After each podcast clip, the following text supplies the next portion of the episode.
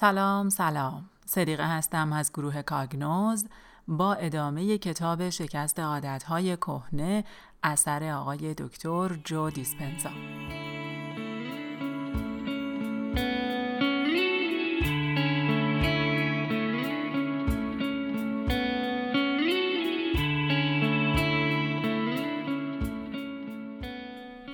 توی اپیزودهای قبلی با نحوه غلبه بر محیط آشنا شدیم.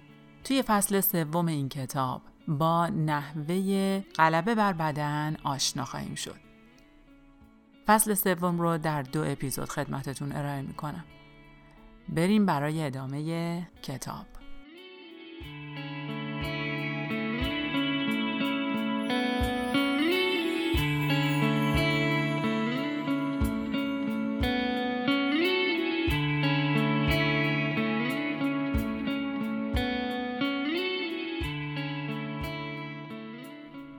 فصل سوم غلبه بر بدن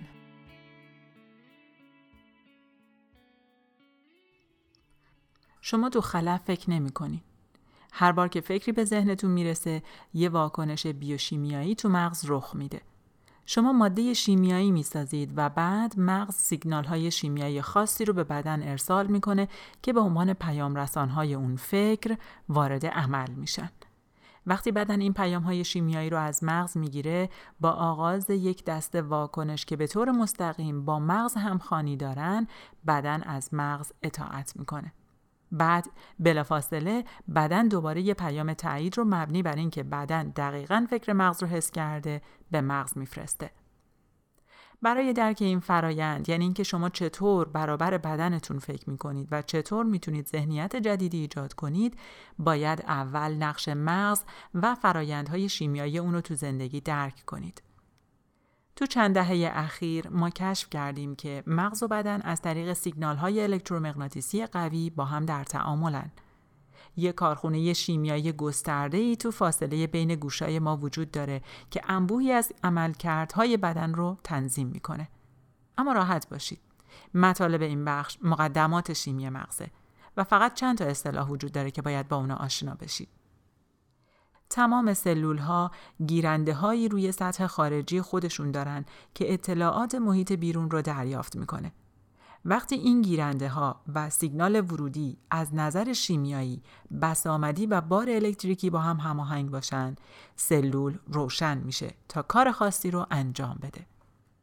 به عبارتی سیگنال های شیمیایی مورد نظر می‌تونن با اتصال به گیرنده های سلول روی سلول اثر بذارن تا عملکردهای زیستی متنوعی رو ایجاد کنن. و اما نوروترانسمیترها، نوروپپتیدها و هورمونها مواد شیمیایی مورد نیاز فعالیت مغز و عملکرد بدن هستند. اسم این سه ماده شیمیایی لیگاند هست. ریشه لاتین کلمه لیگاند لیگار هست به معنی جفت شدن. و ظرف چند میلی ثانیه بعد از اتصال لیگاند به سلول با اون وارد تعامل میشه و روی سلول اثر می‌ذاره. نوروترانسمیترها پیک های شیمیایی هستند که در اصل سیگنال ها رو بین سلول های عصبی منتقل می کنند و به مغز و سیستم عصبی امکان ایجاد ارتباط رو میدن. ترانسمیترها انواع مختلفی دارند و هر کدومشون هم مسئول فعالیت خاصی هستند. بعضیاشون تحریکی هستند یعنی باعث برانگیخته شدن مغز میشن و بعضی دیگرشون مهاری هستند یعنی مغز رو آروم می‌کنن. و برخشون هم احساس هوشیاری یا خوابالودگی ایجاد می‌کنن. نوروترانسمیترها می‌تونن به نورون بگن که ارتباط فعلی خودش رو قطع کنه یا این ارتباط رو ادامه بده. حتی می‌تونن پیام ها رو در حین انتقال از یک نورون به نورون دیگه تغییر بدن و طوری باز نویسی کنن که پیام دیگه ای به تمام نورون های بعدی ارسال بشه. نوروپپتیدها نوع دوم لیگاند ها هستند که بیشتر نقش پیک رو بازی می‌کنن. بیشتر اونا در بخشی از مغز به نام هیپوتالاموس تولید میشن. تحقیقات اخیر نشون داده که سیستم ایمنی ما هم نوعی از اون رو تولید می‌کنه. این مواد شیمیایی از قده هیپوفیز عبور می‌کنن و باعث میشن این قده پیام شیمیایی مبنی بر دستورات خاصی رو تو تمام بدن آزاد کنه. همین که نورپپتیدها وارد جریان خون بشن به سلول های بافت های قدرت اصلی میچسبند و بعد نوع سوم لیگاند ها یعنی هورمون ها آزاد میشن که اونا هم به نوبه خودشون سبب میشن ما احساسات خاصی رو تجربه کنیم. نوروپپتیدها و ها همون مواد شیمیایی هستند که باعث بروز احساسات مختلف در ما میشن. برای راحتی کار می‌تونیم نوروترانسمیترها رو پیک های شیمیایی آزاد شده از مغز و ذهن در نظر بگیریم. نوروپپتیدها رو سیگنال های شیمیایی در نظر بگیریم که یک پل بین مغز و بدن هستند و باعث میشن احساسمون مطابق فکرمون باشه و هورمون ها رو هم مواد شیمیایی در نظر بگیریم که بیشتر به احساسات درون بدن مربوط میشن. برای مثال وقتی در حال خیال بافی جنسی هستید تمام این عوامل وارد عمل میشن اول همین که به چند تا چیز فکر کردید مغزتون چند تا نوروترانسمیتر آزاد می‌کنه که شبکه ای از نورون ها رو فعال می‌کنه و اونا هم تصاویر رو تو ذهنتون ایجاد می‌کنن. این مواد شیمیایی رهاسازی نوروپپتیدهای خاصی رو تسهیل می‌کنن. وقتی این نوروترانسمیترها به قدرت جنسی برسن به سلول های اون بافت متصل میشن و بعد سیستم هورمونی شما فعال میشه و ناگهان اتفاقاتی شروع میشه. شما افکار خیالی خودتون رو اونقدر تو ذهنتون واقعی کردین که بدنتون یه تجربه جنسی واقعی رو تو ذهنش تجربه می‌کنه. بله، ذهن و بدن شما با این قدرت به هم پیوسته است. یه مرور مختصر کنیم روی نقش لیگاندها. گفتیم نوروترانسمیترها توی مغز مسئول ارتباط بین نورون ها هستند. لیگاندهای مغزی هستند. نوروترانسمیترها نوروپپتیدها رو در هیپوتالاموس تولید می‌کنن. نوروپپتیدها از هیپوتالاموس توی بدن پخش میشن و به مراکز هورمونی بدن یا غدد درون ریز بدن متصل میشن و غدد درون ریز بدن که شامل غده هیپوفیز، پینئال، تیروئید، تیموس، قده فوق کلیه، قدرت گوارشی و قدرت جنسی هستند باعث ایجاد تجربه بدنی و احساسات بدنی میشن. نوروپپتیدها و هورمون ها باعث ایجاد تجربیات حسی در بدنمون میشن و نوروترانسمیترها باعث ایجاد تصاویری در ذهنمون. نوروترانسمیترها پیک های شیمیایی متنوعی هستند بین نورون ها. نوروپپتیدها پیک های شیمیایی هستند که به قدرت مختلف بدن علامت میدن که هورمونی رو تولید کنه. به همین ترتیب اگه به این مسئله فکر کنید که به خاطر فرو رفتگی روی بدنه ماشین با پسر نوجوانتون دعوا کنید نوروترانسمیترهای شما فرایند فکری رو تو مغزتون شروع می‌کنن تا ذهنیت خاصی در شما ایجاد بشه هاتون از نظر شیمیایی سیگنال خاصی رو به بدنتون ارسال می‌کنن و شما هم احساس خشم می‌کنید. وقتی پپتیدها وارد قدرت فوق کلیه میشن این قدرت هورمون آدرنالین و کورتیزول رو تو بدنتون ترشح می‌کنن و حالا شما واقعا خشمگین هستین. از نظر شیمیایی بدن شما آماده نبرده.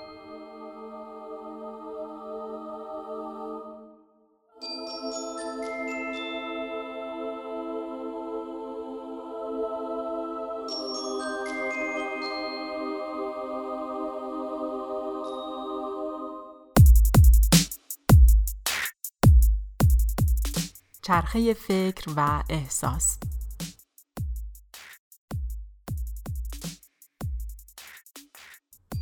وقتی فکرهای مختلف دارید مدارهای مغزی شما مطابق ترتیب، الگو و ترکیبهای مناسب روشن میشه و بعد ذهنیتی برابر این افکار در شما ایجاد می‌کنن.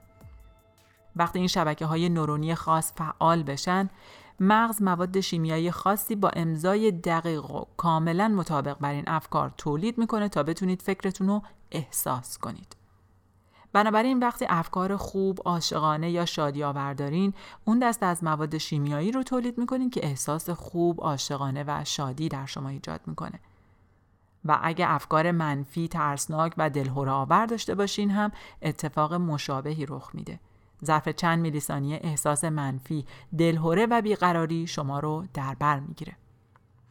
نوعی همزمانی خاص وجود داره که لحظه به لحظه بین مغز و بدن برقرار میشه. در حقیقت همین که فکرتون رو احساس کردید چون مغز دائم با بدن در ارتباطه مطابق احساستون فکر خواهید کرد. مغز پیوسته احساس بدن رو بررسی می‌کنه. بر اساس بازخورد شیمیایی که از بدن دریافت می‌کنه افکار بیشتری ایجاد می‌کنه که سبب آزاد شدن مواد شیمیایی متناظر با اون احساس بدن هستند. به عبارتی ما اول فکرمون رو حس می‌کنیم و بعد مثل حسمون فکر می‌کنیم. تو ادامه کتاب این موضوع رو عمیقتر بررسی می‌کنیم. اما یادتون باشه که افکار بیشتر با ذهن و مغز در ارتباط هستند و احساسات با بدن پیوند دارند. بنابراین وقتی احساسات بدن با افکار یک ذهنیت خاص همسو میشن ذهن و بدن با هم و به عنوان یک واحد کل کار می‌کنن. همونطوری که به خاطر دارین وقتی ذهن و بدن تو وحدت باشن محصول نهایی حالت وجودی نام داره. همینطور می‌تونیم بگیم که فرایند مداوم و پیوسته اندیشه و احساس و احساس و اندیشه حالت وجودی رو ایجاد می‌کنه. و این حالت به نوبه خودش تاثیر خودش رو بر واقعیت و چگونگی و چیستی ما می‌ذاره. به عبارتی چرخه فکر احساس میگه که ما کی هستیم. حالت وجودی ما رو تعیین می‌کنه. می‌تونیم بگیم افکار مغزمون به اضافه احساسات بدنمون میشه حالت وجودی ما. رابطه نوروشیمیایی بین مغز و بدن یعنی وقتی به چیزای خاصی فکر می‌کنیم مغز مواد شیمیایی تولید می‌کنه که عین اون فکر رو به صورت احساس در میاره. وقتی فکرمون رو حس کردیم حالا شروع می‌کنیم به فکر کردن مطابق اون احساس. این چرخه مداوم نوعی دور بازخوردی ایجاد می‌کنه که بهش میگیم حالت وجودی. در نتیجه وقتی کیستی خودمون رو تعریف می‌کنیم معمولا به طرز فکر و احساس خودمون تو اون لحظه خاص متوسل میشیم. من عصبانی هستم. من دارم رنج می‌کشم. من انگیزه دارم. من احساس ناامنی می‌کنم یا من منفی هستم. اما وقتی چند سال به یه سری افکار خاص فکر کنیم و اونا رو احساس کنیم و بعد برابر این احساسات فکر کنیم یاد اون همستر توی توپ بیافتید این کار باعث ایجاد نوعی حالت وجودی حفظ شده میشه که توی اون می‌تونیم با تأکید فراوان جمله من هستم رو به صورت مطلق بیان کنیم. یعنی حالا تو موقعیتی هستیم که خودمون رو عین این حالت وجودی تعریف می‌کنیم و احساسات و افکار ما تو هم ادغام شدن. به عنوان مثال میگیم من همیشه تنبل بودم. من آدم مستربی هستم. من معمولا به خودم زیاد مطمئن نیستم. من احساس بیارزشی می‌کنم. من زودرنج و عجول هستم. من خیلی باهوش نیستم. و امثال اینها. و این حالت های حفظ شده تو تشکیل تمام ویژگی های شخصیتی ما نقش بزرگی ایفا می‌کنن. یه هشدار مهم. اگه احساسات به ابزاری برای تفکر تبدیل بشن و یا اگه ما نتونیم بزرگتر از احساسمون فکر کنیم هرگز نمی‌تونیم تغییر کنیم. تغییر یعنی اینکه بزرگتر از احساسمون فکر کنیم. تغییر یعنی بزرگتر از اون احساسات آشنای خود حفظ شدهمون فکر کنیم. به عنوان مثال فرض کنید صبح با ماشینتون دارید سر کارتون میرید. یهو یادتون میافته که چند روز قبل یه برخورد نادرست با یکی از همکاراتون داشتیم. وقتی در حال فکر کردن به افکار مرتبط با اون شخص و اون تجربه خاص هستین مغزتون مواد شیمیایی ترشح می‌کنه که در درون بدن شما گردش می‌کنه و با سرعت بالایی احساسی شما رو فرا می‌گیره که دقیقا با فکرتون یکسانه و به احتمال زیاد خیلی هم عصبانی میشید. بدن شما پیامی رو به مغزتون برمیگردونه. مبنی بر اینکه بله خیلی احساس عصبانیت می‌کنم.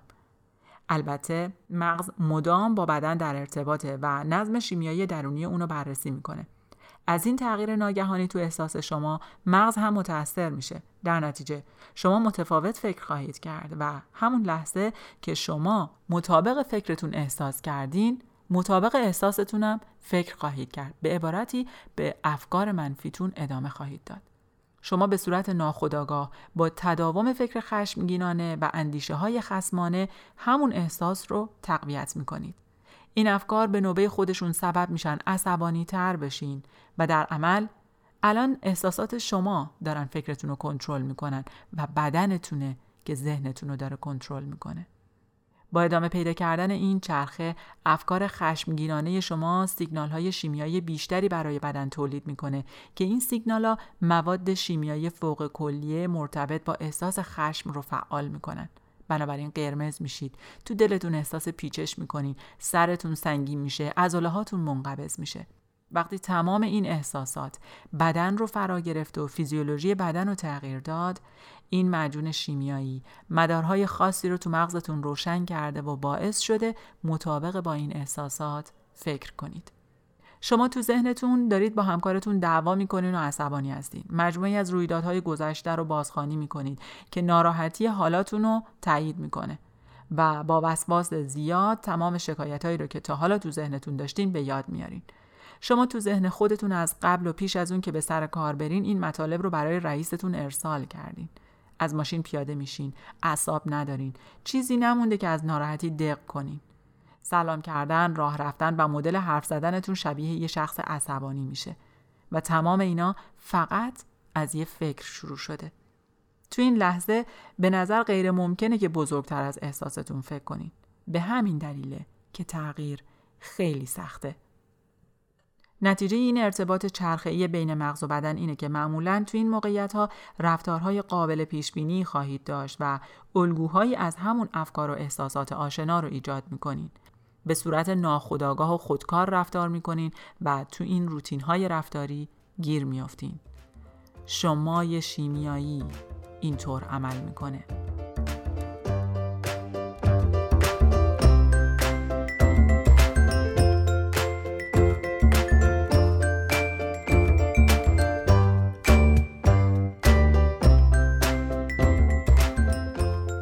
این ذهن است که بدن را کنترل می کند یا بدن ذهن را کنترل می کند؟ حالا بیاید ببینیم چرا تغییر کردن تا این حد دشواره. تصور کنید مادر شما رنج کشیدن رو دوست داره و شما مدتها به صورت ناخودآگاه مشاهده کردین که اون با این الگوی رفتاری تونسته تو زندگیش به خواسته های خودش برسه. همینطور فرض کنین که شما هم تو زندگی خودتون تجربه هایی داشتین که تا حدودی براتون درد و رنج ایجاد کردن. این خاطرات همچنان در شما منجر به بروز واکنش های عاطفی میشن. واکنشی که حول یک شخص خاص توی مکان خاص و توی زمان مشخص از زندگی شما شکل گرفته. شما خیلی به گذشته فکر کردین و این خاطرات رو به راحتی و حتی به صورت خودکار به یاد میارین. حالا تصور کنین که به مدت بیش از 20 سال فکر و احساس و همچنین احساس و فکر رنج کشیدن رو تمرین کردین. در حقیقت دیگه لازم نیست برای ایجاد کردن این احساس حتی به رویداد گذشته فکر کنید و متاسفانه دیگه نمی‌تونید به جز احساس رنج هیچ احساس و فکر دیگه ای داشته باشید. شما با فکر و احساس مکرر راجع به اون قضیه و همینطور راجع به سایر رویدادهای زندگیتون رنج رو در خودتون حفظ کردین. معمولا افکارتون در مورد خودتون و زندگیتون رنگ و بوی احساس قربانی شدن و ترحم رو به خودشون می‌گیرن. تکرار همون افکار و احساساتی که به مدت 20 سال تو اونا به سر بردین بدن شما رو شرطی می‌کنه تا بدون تفکر آگاهانه احساس رنج رو حفظ کنید و به خاطر بسپارید. حالا دیگه این کار براتون خیلی طبیعی و عادی به نظر می‌رسه. این کیستی شماست. و هر بار که تلاش می‌کنید چیزی رو در خودتون عوض کنید مثل این که دوباره مسیر به خود شما می‌رسه و دوباره به همون خود قدیمیتون برمیگردین. اون چیزی که بیشتر مردم نمی‌دونن اینه که وقتی در مورد تجربه‌ای فکر می‌کنن که بار عاطفی بالایی داره در واقع دارن مغز رو مجبور می‌کنن که همون دنباله ها و الگوهای قبلی رو اجرا کنه اونا با تقویت این مدارها و تبدیل اونا به شبکه های قوام یافته مغزشون رو تو گذشته دوباره دارن سیمپیچی می‌کنن. یعنی دارن دوباره اون مسیرهای عصبی قبلی رو تقویت می‌کنن. اونا همینطور همون مواد شیمیایی قبلی رو تو مغز و بدنشون به میزان متفاوت تکثیر می‌کنن. انگار که همون رویداد رو دوباره تو این لحظه دارن تجربه می‌کنن. این مواد شیمیایی بدن رو عادت میدن که احساس رو بیشتر به خاطر بسپاره. هم نتایج شیمیایی فکر و احساس و احساس و فکر و هم فعالیت و سیمپیچی نورون ها باعث میشن مغز و بدن شرطی بشن و وارد یک مجموعه متناهی از برنامه های خودکار بشن. ما می‌تونیم یه رویداد گذشته رو بارها و بارها زندگی کنیم. شاید هزاران بار در طول عمرمون. همین تکرار ناخودآگاهه که بدن رو عادت میده تا این حالت عاطفی رو به خاطر بسپاره. درست همونطور که ذهن ناخودآگاه این کار رو انجام میده و شایدم حتی بهتر از اون. وقتی بدن بهتر از ذهن ناخودآگاه به خاطر میسپاره یعنی وقتی بدن به ذهن تبدیل میشه عادت شکل می‌گیره. روانشناسا میگن وقتی که ما به سن سی و چند سالگی می‌رسیم هویت و شخصیت ما به طور کامل شکل گرفته و این یعنی اون دسته از ما که بیش از 35 سال سن دارن یک مجموعه منتخب از رفتارها، نگرشها، باورها، واکنشهای عاطفی، عادات، مهارتها، خاطرات مرتبط، واکنشهای شرطی شده و ادراکات رو از بر کردن که به صورت ناخودآگاه در درونشون برنامه ریزی میشه. این برنامه ها هستن که دارن ما رو اداره می‌کنن چون بدنمون به ذهنمون تبدیل میشه این یعنی ما به همون افکار قبلی فکر می‌کنیم همون احساسهای قبلی رو تجربه می‌کنیم به شیوه یکسانی واکنش نشون میدیم مثل قبل رفتار می‌کنیم بر همون عقاید گذشته باقی هستیم و واقعیت رو مثل سابق می‌بینیم حدود 95 درصد اون کسی که ما تا زمان میانسالی بهش تبدیل میشیم عبارت است از یک سری برنامه ناخودآگاه که به صورت خودکار در اومده. در واقع انگار ما چیزی نیستیم جز عادتهایی که یاد گرفتیم. روندن ماشین، مسواک زدن، پرخوری موقع دلهوره، نگرانی در رابطه با آینده، قضاوت در مورد دوستامون، شکایت کردن از زندگی، سرزنش کردن والدین، ایمان نداشتن به خودمون و پافشاری بر ناراحتی های مزمن و بیش از حد.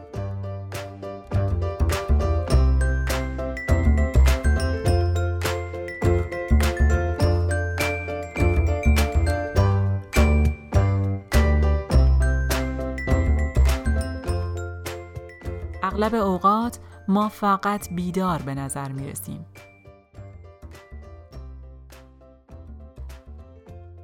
وقتی بدن به ذهن ناخودآگاه تبدیل شد به آسانی میشه درک کرد که تو موقعیت هایی که بدن به ذهن تبدیل میشه ذهن هوشیار دیگه ارتباط چندانی با رفتار ما نداره تو اون لحظه هایی که فکر، احساس یا واکنشی داریم بدن وارد حالت خلبان خودکار میشه ما ناخودآگاه عمل می‌کنیم. برای مثال فرض کنید مادری داره بچهش رو با یه مینیون به مدرسه می‌بره. چطور می‌تونه همزمان مراقب رانندگی باشه، حرف بزنه، قهوه بخوره، دنده عوض کنه و به پسرش هم کمک کنه که دماغش رو پاک کنه؟ آیا می‌تونه همه این کارا رو در آن واحد انجام بده؟ اما این کارا مثل یک برنامه کامپیوتری به عملکردهای خودکار تبدیل شده که می‌تونه بسیار روان و آسان اجرا بشه. بدن مادر همزمان تمام کارا رو با مهارت انجام میده. چون در سر تکرار زیاد روش انجام تمام این کارا رو در خودش حفظ کرده. اون دیگه در مورد روش انجام این کارا فکر آگاهانه ای نمی‌کنه چرا که این کارا به عادتش تبدیل شدن. به این مسئله فکر کنید. 5 درصد ذهن هوشیاره و با اون 95 درصد برنامه های ناخودآگاهی که در حال کار هستند در حال مبارزه است. ما دسته از رفتارها رو اونقدر خوب حفظ کردیم که یک بدن ذهن خودکار عادی تبدیل شدیم. در واقع بدن یک فکر، عمل یا احساسی رو اینقدر حفظ کرده که بدن همون ذهن میشه یعنی ذهن و بدن یکی میشن و ما به خاطره ای از خودمون تبدیل میشیم. و اگه 95 درصد کسی که ما تا 35 سالگی میشیم مجموعی از برنامه های غیر ارادی رفتارهای حفظ شده و واکنش های عاطفی عادت محور بشه میشه گفت 95 درصد روزمون رو به صورت ناخودآگاه داریم سپری می‌کنیم. فقط به نظر می‌رسه که بیداریم. و این چقدر بده؟ بنابراین ممکنه شخص به صورت خداگاه بخواد خوشحال، سالم یا آزاد باشه اما تجربه میزبانی 20 ساله برای درد و رنج به صورت ناخداگاه بدنش رو شرطی می‌کنه تا در حالت عادت محور قرار بگیره. وقتی دیگه نسبت به تفکر، اعمال و احساس هامون هوشیار نیستیم در حقیقت مطابق عادت زندگی می کنیم یعنی ناخداگاه شدیم. بزرگترین عادتی که باید ترک کنیم عادت خود بودنه.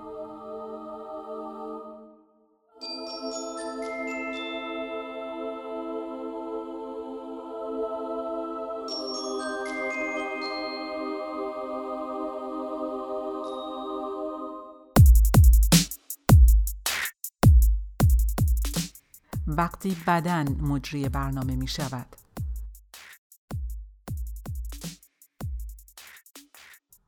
اینجا چند تا مثال عملی از ورود بدن به حالت عادت محور رو ارائه می کنیم. آیا تا به حال پیش اومده که به صورت خداگاه نتونید یه شماره تلفن رو به یاد بیارین؟ هر قدم تلاش کنین حتی سه رقم از اون شماره تلفن هم یادتون نمیاد.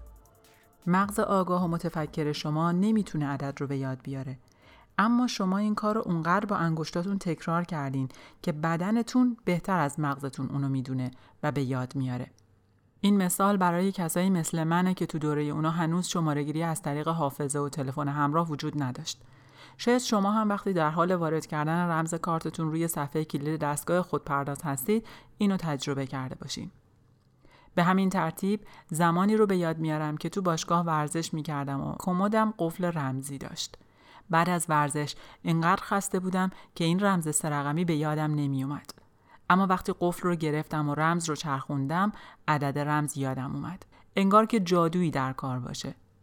علت این اتفاق اینه که ما اونقدر تمرینش کردیم که بدنمون بهتر از ذهن هوشیارمون اون رو می‌دونه. بدن به صورت ناخودآگاه به ذهن تبدیل شده.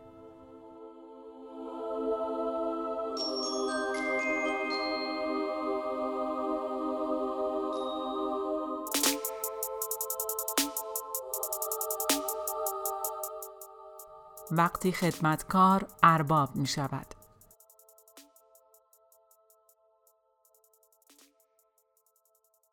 در حقیقت بدن خدمتکار ذهنه. در نتیجه اگه بدن به ذهن تبدیل بشه انگار که خدمتکار به ارباب تبدیل شده.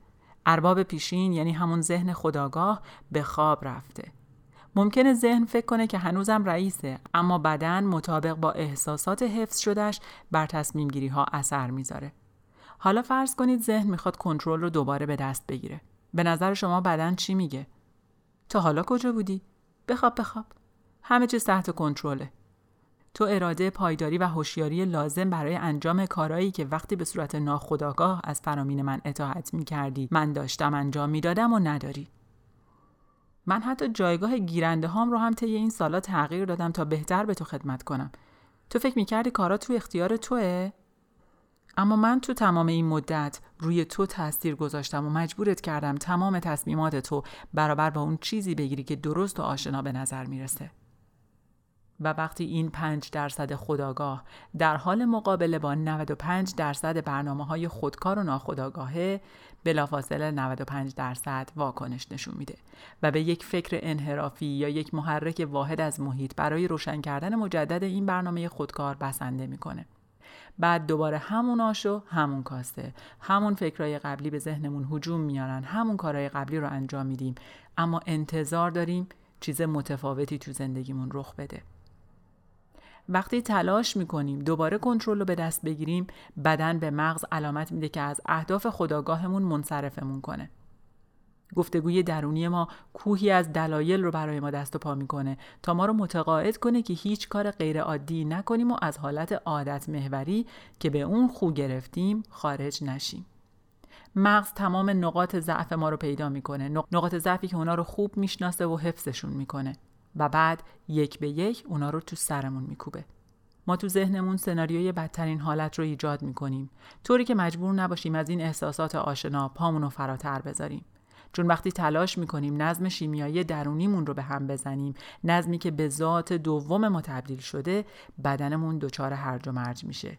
این های درونی به نظر مقاومت ناپذیر می‌رسن و بیشتر اوقات ما تسلیمشون میشیم.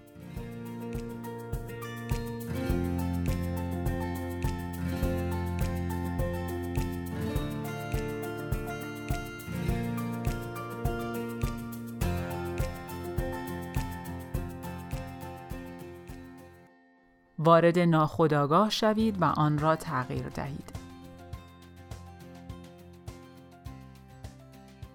ذهن ناخودآگاه تنها اون چیزی رو می‌دونه که شما برنامه ریزیش کردین که اونو انجام بده. آیا براتون پیش اومده که تو لپتاپتون در حال تایپ کردن بودین و ناگهان دیدین که کامپیوترتون برنامه های خودکاری رو اجرا می‌کنه که شما هیچ کنترلی روشون ندارین؟ وقتی تلاش می‌کنین از ذهن هوشیارتون استفاده کنین و برنامه های ناخودآگاه و خودکار ذخیره شده تو بدنتون رو متوقف کنین مثل اینه که پنجره های متعددی تو صفحه کامپیوترتون باز شده باشن و شما برای رفع مشکل سر کامپیوترتون فریاد بکشید. هی hey, بسه بسه دیگه. کامپیوترتون اینو نمی‌فهمه. پس به کار خودش ادامه میده تا اینکه مداخله ای پیش بیاد.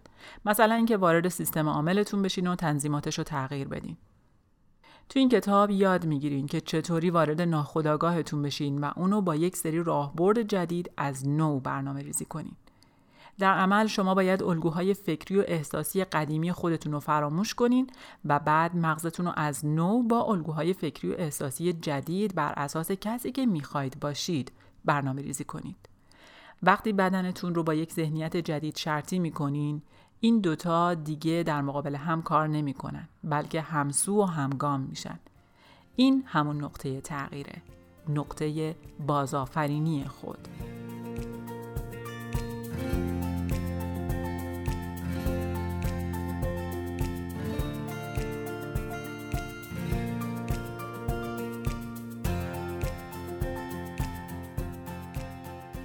گناهکار تا زمان اثبات بیگناهی.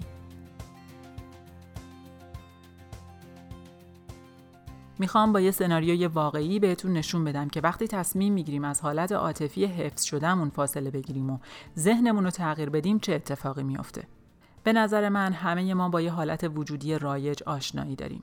احساس گناه. پس از همین حالت استفاده می‌کنم تا عملا بهتون نشون بدم که این چرخه فکر و احساس چطور علیه ما وارد عمل میشه. بعد برخی از تلاش های سیستم مغز بدن رو شناسایی می کنیم که برای حفظ و کنترل و نگهداری اون حالت وجودی منفی بهش متوسل میشه. فرض کنید شما مدام در مورد این و اون احساس گناه می‌کنید. اگه مشکلی تو رابطه ای پیش بیاد به عنوان مثال کسی به اشتباه خشم خودش رو رو شما خالی کنه شما تقصیر رو گردن می‌گیرین و احساس بدی بهتون دست میده تصور کنید شما از اون دسته از افرادی هستید که مدام میگن تقصیر من بود حالا که 20 ساله این کار رو با خودتون می‌کنین به صورت خودکار احساس گناه می‌کنین و تفکر گناهکارانه ای دارین. شما محیطی از احساس گناه رو برای خودتون ایجاد کردین. عوامل دیگه هم به این مسئله کمک کردن. اما اجازه بدید فقط به این مفهوم بپردازیم که تفکر و احساس شما چطور حالت وجودی و محیطتون رو آفریده. هر بار که فکری مبنی بر احساس گناه تو ذهن شما ظاهر میشه به بدنتون دستور می‌دید که اون دسته از مواد شیمیایی خاصی رو تولید کنه که احساس گناه رو ایجاد می‌کنن. شما اونقدر این کارو کردین که سلول هاتون در دریایی از مواد شیمیایی مرتبط با احساس گناه غرق شدن. گیرنده های سلولی خودشون رو تطبیق میدن تا بتونن این مواد شیمیایی احساس گناه رو جذب و پردازش کنن. این حجم عظیم احساس گناهی که سلول برای خودش عادی تلقی می‌کنه و بعد تمام اون چیزهایی که بدن اونا رو عادی حساب می‌کنه به عنوان چیزهای لذت بخش تفسیر میشن. مثل اینه که سالها نزدیک فرودگاه زندگی کنید. اونقدر به صدای هواپیماها عادت می‌کنید که دیگه به صورت آگاهانه اونا رو نمیشنوید. مگه اینکه هواپیمایی خیلی پایینتر از حد معمول پرواز کنه و صدای قررش موتورش توجه شما رو جلب کنه. همین اتفاق برای سلولاتون هم اتفاق میافته. در نتیجه سلولاتون حساسیت خودشون رو به احساس شیمیایی گناه از دست میدن و به این ترتیب دفعه بعد برای روشن شدن نیازمند احساس قدرتمندتری هستند. یعنی آستانه بالاتری از محرک ها و وقتی این ضربه قدرتمند مواد شیمیایی توجه بدن رو جلب کنه سلول ها از این تحریک انرژی می‌گیرن درست مثل اولین فنجون قهوه‌ای که شخص در طول عمر خودش می نوشه. وقتی هر سلول در پایان عمر خودش تقسیم میشه تا سلول دیگه ای رو ایجاد کنه گیرنده های بیرون سلول جدید هم برای روشن شدن به آستانه بالاتری از احساس گناه نیاز دارن. حالا بدن برای اینکه احساس سرزندگی کنه به حجم بالاتری از احساسات بد نیاز داره. شما خودتون رو به احساس گناه معتاد کردین. وقتی تو زندگیتون مشکلی پیش میاد به صورت خودکار فرض می‌کنین که تقصیر شماست. اما این مسئله دیگه براتون عادی شده. دیگه حتی به احساس گناه فکر هم نمی‌کنین. نه تنها ذهنتون به صورت خداگاه نمی‌دونه که شما چطور احساس گناه خودتون رو از طریق گفته و کردارهاتون بروز میدین بلکه علاوه بر این بدنتون می‌خواد همون سطح عادی شده احساس گناه رو حس کنه چون شما بدنتون رو اینطور بار آوردین. شما به صورت ناخداگاه بیشتر اوقات احساس گناه می‌کنین چون بدنتون به ذهنیت احساس گناه تبدیل شده. تنها وقتی به گستردگی و رواج این بعد از شخصیتتون پی می‌برین که برای مثال دوستی بهتون میگه که لازم نبود وقتی مبلغ رو اشتباهی به فروشنده دادی ازش عذرخواهی کنی.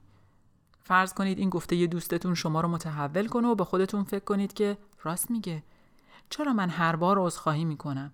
چرا اشتباه های بقیه رو گردن می‌گیرم بعد از اینکه تاریخچه گردن گرفتن گناهان خودتون رو مرور می‌کنید به خودتون میگین از امروز دیگه خودم رو سرزنش نمی کنم.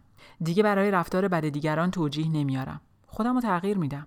به خاطر این تصمیم دیگه به همون چیزایی که همون احساسات قبلی رو تولید می‌کنه فکر نخواهید کرد و برعکس و اگه دوچار لغزش بشین با خودتون عهد بستین که از سرزنش خودتون دست بردارین و قصدتون رو به خاطر خواهید آورد. دو ساعت میگذره و شما واقعا احساس خوبی رو نسبت به خودتون تجربه می‌کنین. با خودتون میگین وای این واقعا جواب میده. متاسفانه سلولای بدنتون چندان احساس خوبی ندارن. طی این سالیان سال شما اونا رو اینطور بار آوردین که برای رفع نیازهای شیمیایی خودشون به مولکولهای احساس در این مورد احساس گناه وابسته باشن. شما به بدنتون آموزش دادین تا به عنوان یک پیوستگی شیمیایی حفظ شده زندگی کنه. اما حالا دارین این پیوستگی رو قطع می‌کنین و بدنتون رو برخلاف برنامه های ناخودآگاهش از نیازهای شیمیایی عادت شدهش محروم می‌کنین. بدن همونطور که به مواد معتاد میشه به احساس گناه و احساسات دیگه هم اعتیاد پیدا می‌کنه اولش برای دستیابی به اون حس خوب به میزان کمی از احساس یا مواد نیاز دارید بعد بدنتون حساسیت زدایی میشه و سلول هاتون میزان بیشتر و بیشتری از اونو می‌خوان تا به همون احساس قبلی دست پیدا کنن. تلاش برای تغییر الگوی احساسی مثل ترک اعتیاده.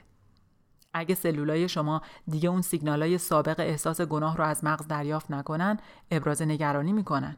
پیشتر از این بدن و ذهنتون با همکاری هم این حالت وجودی رو تولید می‌کردن حالتی که بهش احساس گناه می‌گفتیم. اما حالا دیگه اون رو فکر و احساس نمی کنید. قصد شما اینه که افکار مثبتتری تولید کنید اما بدنتون هنوز با تمام قوا تلاش می‌کنه احساس گناه رو بر اساس فکر گناه تولید کنه به این مسئله به عنوان نوعی خط تولید بسیار تخصصی نگاه کنید. مغز شما بدنتون رو طوری برنامه ریزی کرده که منتظر قطعه ای باشه که تو این خط تولید عظیم جا بگیره. ناگهان شما قطعه دیگه ای براش ارسال می‌کنین که جای اون قطعه احساس گناه قدیمی قرار نمی‌گیره. زنگ خطر روشن میشه و کل عملیات متوقف میشه. سلولای شما همیشه در حال جاسوسی در مورد اتفاقاتی هستن که تو مغز و ذهن اتفاق میفته. بدن بهترین کسیه که می‌تونه ذهن خانی کنه بنابراین همه سلولا کار خودشون رو متوقف می‌کنن به مغز نگاه می‌کنن و میگن هی داری چی کار می‌کنی خودت بودی که اصرار داشتی احساس گناه کنی و ما هم چندین سال وفادارانه اطاعت کردیم. ما به صورت ناخودآگاه برنامه گناه رو به خاطر افکار و احساسات تکراری تو حفظ کردیم. ما گیرنده های خودمون رو تغییر دادیم تا ذهنیت تو رو بازتاب بدیم. وضعیت شیمیایی خودمون رو دستکاری کردیم تا بتونی به صورت خودکار احساس گناه کنی. ما مستقل از تمام شرایط خارجی زندگی تو نظم شیمیایی خودمون رو حفظ کردیم. اونقدر به این نظم شیمیایی عادت کردیم که این حالت وجودی جدید و ناآشنا ما رو معذب کرده. ما خواهان وضعیت آشنا و قابل پیش بینی هستیم و اون چیزی رو می‌خوایم که احساس طبیعی داشته باشه. حالا یه دفعه می‌خوای تغییر کنی؟ به هیچ وجه زیر بار نمیریم و به این ترتیب سلولا جمع میشن و میگن بیاید اعتراض خودمون رو به مغز ارسال کنیم. اما باید ظریف عمل کنیم چون می‌خوایم فکر کنه که خودش مسئول این افکاره. نمی‌خوایم بدونه که این افکار از سمت ماه. حالا سلول ها پیامی فوری از نخا بالا میفرستن تا به قشر مغز برسه. من به این مسیر مسیر فوق سری میگم چون ظرف چند ثانیه این پیام به سیستم عصبی مرکزی می‌رسه. در عین حال وضعیت شیمیایی بدن یعنی همون وضعیت شیمیایی احساس گناه تو سطح پایینی قرار داره. چون شما دیگه مثل سابق فکر و احساس نمی کنین. اما این افت از دید بدن پنهان نمیمونه. ترموستاتی تو مغز وجود داره که هیپوتالاموس نام داره و زنگ خطر رو اینطور به صدا در میاره. مقدار مواد شیمیایی رو به کاهشه باید بیشتر تولید کنیم. و اینطوره که هیپوتالاموس به قشر مغز پیام میده تا به حالت عادی قدیمیش برگرده. این مسیر کنده. چون مدت بیشتری طول می‌کشه تا این مواد شیمیایی وارد جریان خون بشن. بدن می‌خواد شما به خود شیمیایی حفظ شدهتون برگردین. بنابراین شما رو تحت تاثیر قرار میده تا به شیوه های آشنا و تکراری فکر کنین. این واکنش های سلولی سریع و کند همزمان اتفاق میافتند و وقتی به خودتون میاید هم همه چنین افکاری رو تو سرتون میشنوین. امروز خیلی خسته ای می‌تونی فردا شروع کنی. فردا روز بهتریه. جدی میگم. بعدنم میشه این کارا رو کرد. اگر این کار هم جواب نداد یه حمله پنهانی دیگه شروع میشه. بدن ذهن می‌خواد دوباره کنترل رو به دست بگیره و بنابراین شروع می‌کنه به اذیت کردنتون. اگه یکم احساس بد داری مشکلی نیست. تقصیر باباته. از کارهایی که تو گذشته کرده حس بدی به تو دست نمیده. اصلا بیا یه نگاهی به گذشته بندازیم. ببینیم چرا همچین حسی داری. به خودت نگاه کن. تو یه بازنده ای بدبخت ضعیف. زندگی تو یه شکست بزرگه. هیچ وقت تغییر نمی کنی. خیلی به مادرت رفتی. چرا به خیال نمیشی؟ وقتی شما به این فرایند تخریب دارید ادامه می‌دید در واقع بدنتون در حال وسوسه ذهنه تا به حالتی برگرده که به صورت ناخودآگاه حفظ کرده که از نظر عقلی بسیار مسخره است اما واضحه که از برخی جهات حس بد داشتن هم برای خودش عالمی داره همینه که به صداهای درونیمون گوش میدیم. این افکار رو باور می‌کنیم و با بروز همون احساسات سابق به اون واکنش نشون میدیم. دچار نوعی ضعف حافظه میشیم و هدف اصلیمون رو فراموش می‌کنیم. جالب اینجاست که واقعا حرفایی رو که بدن به مغز میگه تا مغز به ما بگه رو باور می‌کنیم. دوباره خودمون رو تو اون برنامه های خودکار غرق می‌کنیم و به همون خود قدیمیمون برمیگردیم.